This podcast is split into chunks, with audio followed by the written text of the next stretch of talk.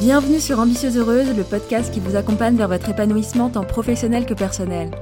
Je suis Amina Zamoun, ingénieure de formation et aujourd'hui également coach professionnel. Dans ce podcast, on va notamment parler blocage, croyances, pensées limitantes, problématiques pro et perso, sans tabou. Pour cela, chaque semaine, je vous livre une réflexion, mais aussi des outils concrets à appliquer immédiatement pour évoluer dans votre carrière et trouver votre équilibre de vie. Ça vous dit? Alors c'est parti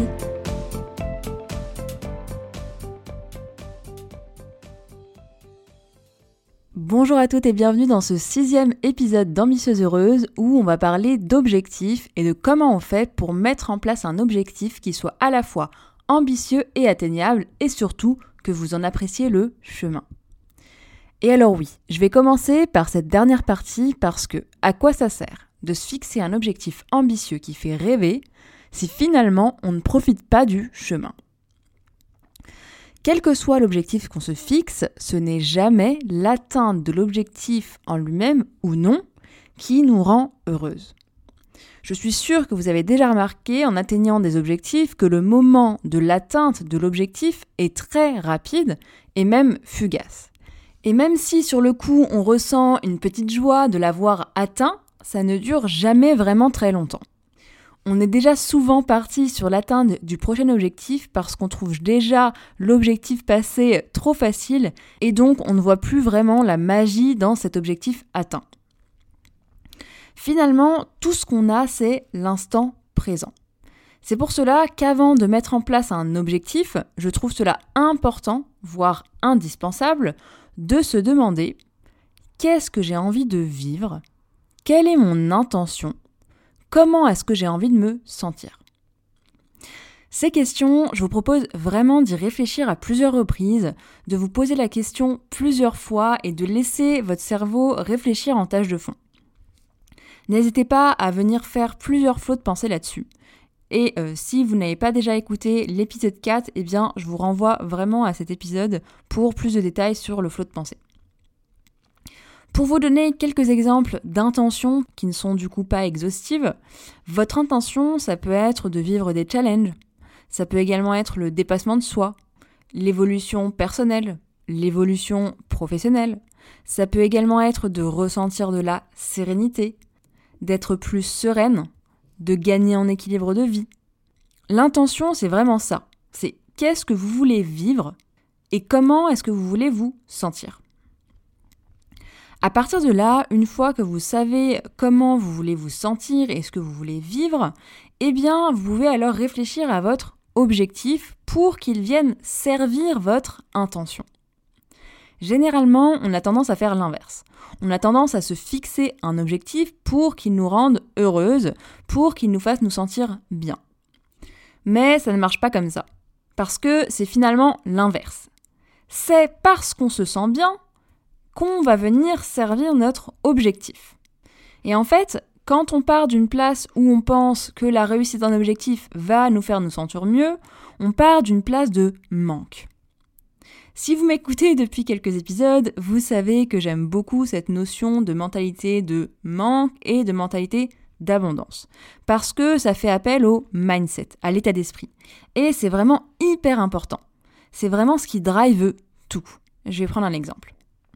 Si vous vous dites que pour vous sentir bien, pour vous sentir bien vu, pour avoir le respect de vos pairs et de votre entourage, vous avez besoin d'accéder à ce poste-là de niveau supérieur, que ce soit dans l'entrepreneuriat ou dans le salariat, peu importe. Mais si vous vous dites que vous avez besoin d'accéder à ce poste-là parce que là concrètement vous êtes nul, vous êtes en dessous de vos capacités, etc., eh bien, les pensées associées à cette évolution seront plutôt des pensées de manque il faut vraiment que j'évolue, c'est pas normal si j'évolue pas, je suis trop nul, etc. Ce type de pensées-là n'ont vraiment rien à voir avec des pensées qui partent d'une mentalité d'abondance et d'une intention alignée et réfléchie. Si l'intention c'est l'évolution professionnelle parce que ces fonctions vous font rêver, parce que vous savez que vous pouvez le faire, parce que vous avez envie du challenge, parce que vous avez envie de vivre pleinement toute cette évolution et les problématiques qui vont avec, que vous avez envie d'apprendre sur le chemin, et parce que vous le valez bien, que vous croyez en vous, que vous savez que vous êtes capable d'y arriver et que vous avez envie de vous donner les moyens d'y arriver, eh bien, vous voyez que ce n'est pas du tout le même mindset et la même mentalité. Ici, on est plus dans une mentalité d'abondance, d'amour de soi, de faire les meilleurs choix pour soi parce qu'on le vaut bien, tout simplement. Et donc, à partir de ce moment-là, à partir du moment où on pose son intention et qu'on part d'une intention avec une mentalité d'abondance et d'amour de soi, de faire le meilleur pour soi, alors on peut réfléchir à ses objectifs. Et ça veut d'abord dire comment est-ce que je veux et peux vivre et réaliser cette intention. Parce que concrètement, pour vivre une certaine émotion, pour vivre une évolution professionnelle, eh bien, il y a plein de moyens d'y parvenir. Ça peut autant vouloir dire accéder à un poste à plus haute responsabilité dans sa boîte, dans une autre boîte. Ça peut également vouloir dire faire une formation. Ça peut également vouloir dire se lancer dans l'entrepreneuriat, etc. Là, ça va vraiment dépendre de vous. Une fois que vous aurez défini ce que vous voulez en faire de cette intention, comment est-ce que vous voulez la vivre, comment vous voulez la matérialiser, eh bien, je vous invite à spécifier cet objectif de façon SMART. Je suis sûre que vous avez déjà entendu ce terme, mais je vais tout de même le repréciser. Un objectif SMART, donc qui s'écrit sur quatre lignes en quatre lettres, S-M-A-R-T.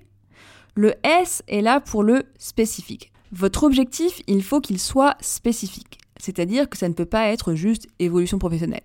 Ça doit être par exemple accéder à tel poste, ou encore créer mon entreprise, ou encore embaucher une personne, ou alors faire tant de chiffres d'affaires. Ce qui rejoint la deuxième lettre qui est le M pour mesurable. Comment est-ce qu'on peut mesurer l'atteinte ou non de l'objectif?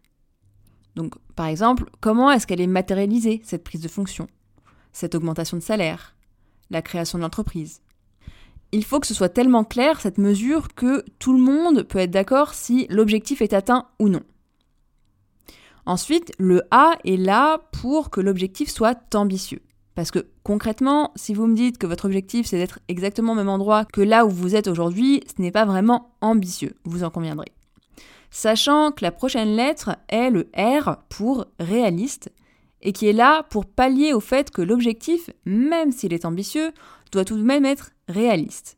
Donc, si vous me dites que vous voulez créer votre entreprise dans deux jours et faire un million le jour d'après, concrètement, ça me paraît pas très réaliste. Vous voyez ce que je veux dire Et la dernière lettre, qui est le T pour la temporalité, parce que pour qu'un objectif soit atteignable ou non, il faut d'abord savoir quand est-ce qu'on va vérifier l'atteinte ou non de l'objectif. D'où la temporalité qu'on fixe comme une date limite, une deadline. Un objectif bien défini, qui est du coup SMART, est clair et limpide pour tout le monde que ce soit vous, mais également n'importe qui d'autre. Si vous vous mettez un objectif dans le cadre de votre entreprise, il faut que ce soit aussi clair pour vous que pour n'importe qui d'autre, donc vos collaborateurs, vos clients, etc. Tout le monde peut savoir si l'objectif est atteint ou non. Ce qui m'amène justement à la notion suivante, qui est qu'une fois la date arrivée, donc la deadline atteinte, où on peut voir si l'objectif est atteint ou non, eh bien, il est indispensable d'analyser les choses. Et ce, que vous ayez atteint l'objectif ou non. Dans les deux cas, il va être important d'aller chercher les causes. Qu'est-ce qui a fait que l'objectif a été atteint Ou alors, qu'est-ce qui a fait que l'objectif n'a pas été atteint Que vous soyez en entreprise ou entrepreneur, c'est très très important d'analyser ça pour constamment vous améliorer apprendre de vos échecs, mais également de vos réussites. Dans le cas où vous n'avez pas atteint votre objectif, eh bien, il va être important de chercher les causes. Est-ce que c'était parce que concrètement vous avez mal évalué l'objectif? Est-ce que c'était un objectif qui prend plus de temps que prévu? Est-ce qu'il y avait des choses que vous ne pouviez pas du tout anticiper? Qu'est-ce qui était de votre fait et qu'est-ce qui était du l'ordre des circonstances? Ça va être très important de distinguer les deux pour voir effectivement ce qui était de l'ordre des circonstances, et dans ce cas-là, d'aller voir ce que vous avez pu en apprendre comme leçon, est-ce qu'il y a eu des imprévus, comment ont-ils été gérés, etc. Et ce qui était de votre ressort, et globalement, ça va venir de vos pensées. quelles pensées vous ont desservi à ce moment-là? Et cette partie-là n'est vraiment pas à prendre à la légère, puisque vous savez, si vous avez écouté les épisodes précédents, que vos pensées sont à l'origine de vos résultats. Et donc, si vous ne prenez pas ce temps pour aller chercher vos pensées et regarder ce qui vous a desservi, concrètement, ça va vous desservir davantage la prochaine fois. Ces pensées-là, elles vont revenir. Et plus elles vont revenir, plus ce seront des pensées ancrées en vous. Donc, il me semble très important de profiter de cette occasion pour les détecter et travailler dessus afin qu'elles ne vous desservent pas davantage. Si vous avez atteint cet objectif, eh bien déjà, bravo. vous pouvez vous féliciter et je vous encourage vraiment à prendre le temps de vous féliciter. Je vous rappelle qu'on a plutôt tendance à passer tout de suite à l'objectif d'après, mais si on atteint un objectif ambitieux, tout de même, eh bien, il est important de se féliciter. La deuxième chose que je vous propose de faire ici, c'est de regarder à quel point cet objectif a été atteint.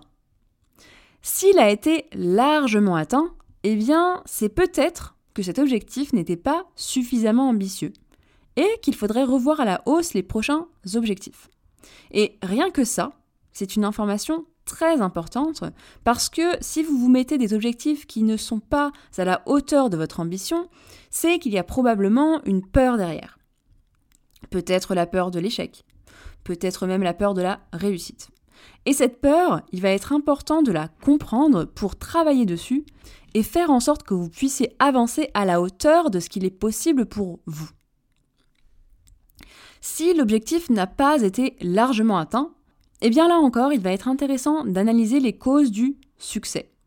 Notamment, qu'est-ce qui était de votre ressort et qu'est-ce qui était du ressort des circonstances, tout comme pour l'échec. Des circonstances aidantes, il y en aura quelques-unes, mais vous verrez que ce ne sera pas la majorité.